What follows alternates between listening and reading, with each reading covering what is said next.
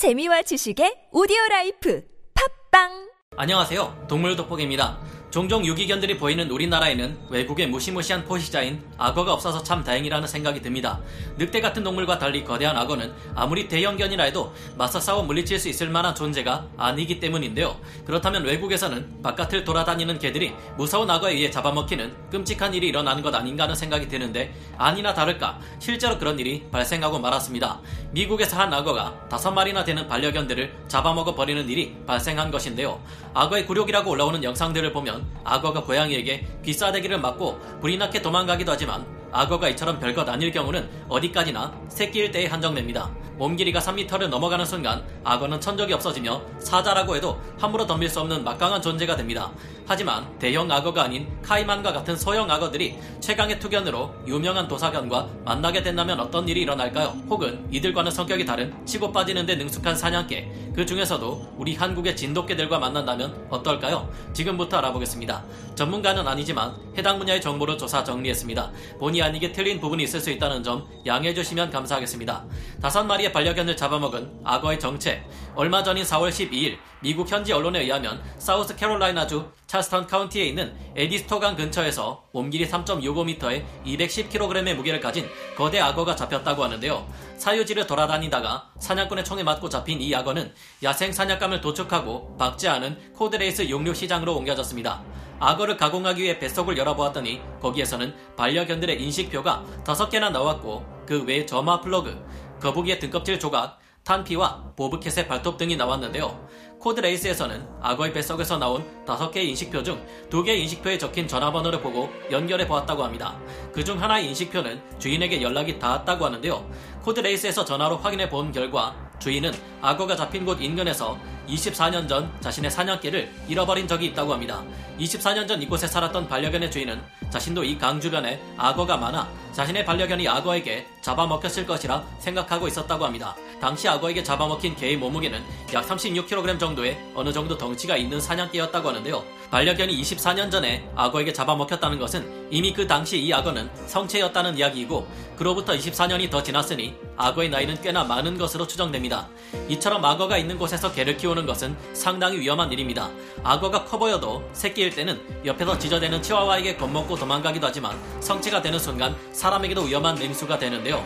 이뿐만 아니라 살아있는 개가 강에서 몰래 접근하는 악어에게 잡아먹히는 안타까운 사례도 있습니다. 2010년 8월 네팔의 치트완 국립공원 사오라 마을 납티 강가에서는 한 마리의 거대한 악어가 물 위에 고개를 내민 채 헤엄치고 있었습니다.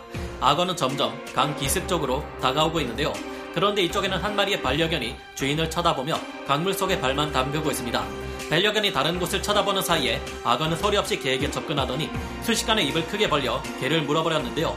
악어의 엄청난 힘을 도저히 이길 수 없었던 개는 단말마의 비명만을 남긴 채 물속으로 사라지고 그 후 다시는 올라오지 못했습니다. 이 주변으로 또 다른 개가 가까이 다가오자 이를 지켜보던 사람들은 급히 개를 불러 물가로 가지 않도록 제지하는데요. 아마도 반려견을 잡아먹은 이 악어는 이 지역에 서식하는 인도 늪 악어가 아닐까 추측됩니다. 개들이 악어 주변에 다가갔다가 잡아먹힌 사례는 이외에도 적지 않은 사례가 있습니다. 물속에 숨어있는 악어를 쫓아내기 위해 두 마리의 개들 중 한 마리가 적극적으로 나서는데요. 하지만 너무 가까이 다가간 걸까요? 갑자기 개는 물속으로 앞다리부터 쑥 들어가더니 커다란 악어에 의해서 삼켜지고 말았습니다.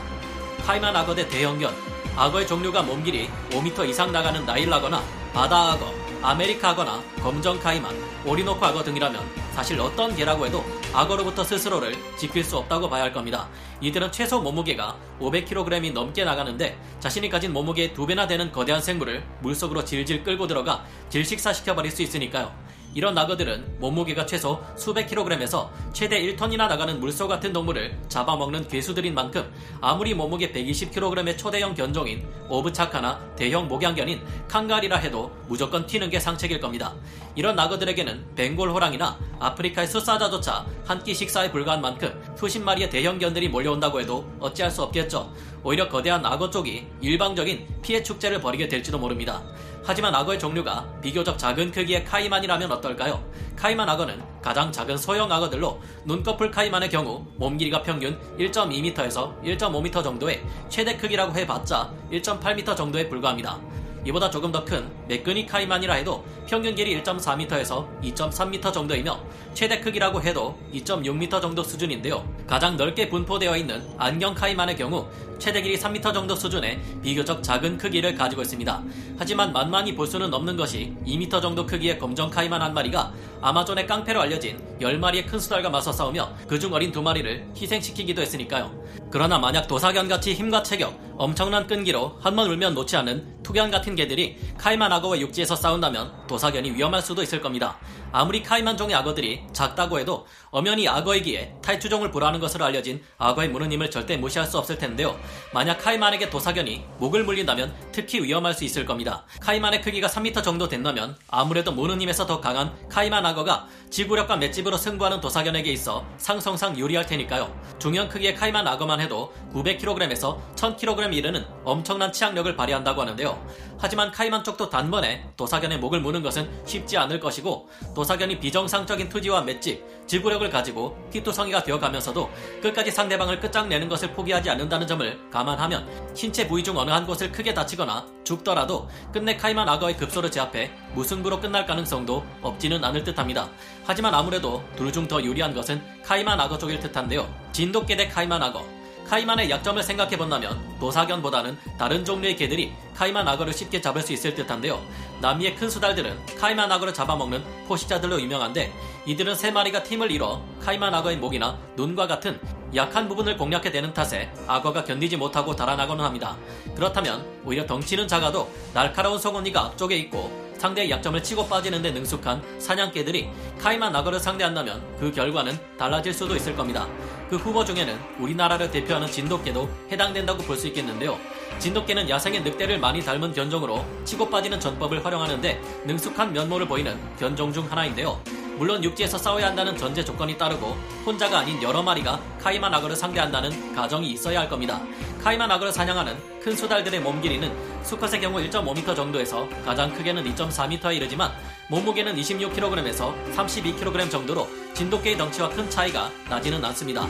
물론 양쪽 앞발을 전투에 활용할 수 있으며 사나운 성질로 인해 질겨나 퓨마도 함부로 건드리지 않는 큰 수달은 진돗개보다 강하겠지만 진돗개 또한 야생동물을 상대로는 놀라운 전투력을 발휘합니다.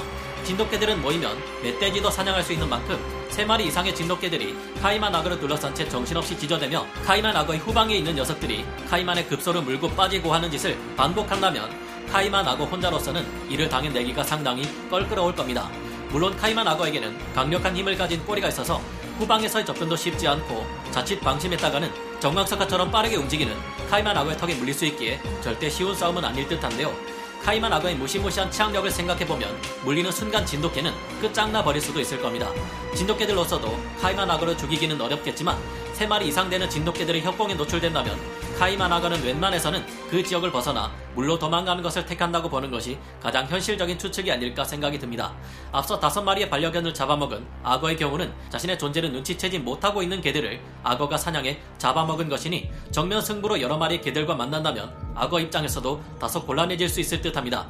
물론 이 같은 의견은 모두 저희의 개인적인 추측일 뿐이기에 확실히 이렇다고 장담할 수는 없고 저희의 생각이 틀릴 수도 있을 겁니다. 정답을 낸다기보다는 질문을 던져본다는 의도로 이런 생각을 말해보았는데요. 여러분의 생각은 어떠신가요? 누군가 애완용으로 키우던 카이만 악어가 야생에 풀려날 경우를 제외하고는 진돗개와 카이만 악어가 싸우는 광경은 나오지 않을 것 같은데요. 우리나라에도 카이만 악어를 키우시는 분들이 있으실 텐데 부디 키우던 악어로 인해서 누군가의 반려견이 희생되는 사고 혹은 그 반대의 경우가 일어나지 않도록 끝까지 잘 보살펴 주셨으면 하는 바람입니다. 키우기 곤란한 상황이 되신다면 절대 아무 곳에 방생하지 마시고 동물원으로 보내주시거나 해야 우리나라의 생태계가 파괴되지 않을 것 같네요. 오늘 동물 돋보기 여기서 마치고요. 다음 시간에 다시 돌아오겠습니다. 감사합니다. 영상을 재밌게 보셨다면 구독, 좋아요, 알림 설정 부탁드리겠습니다.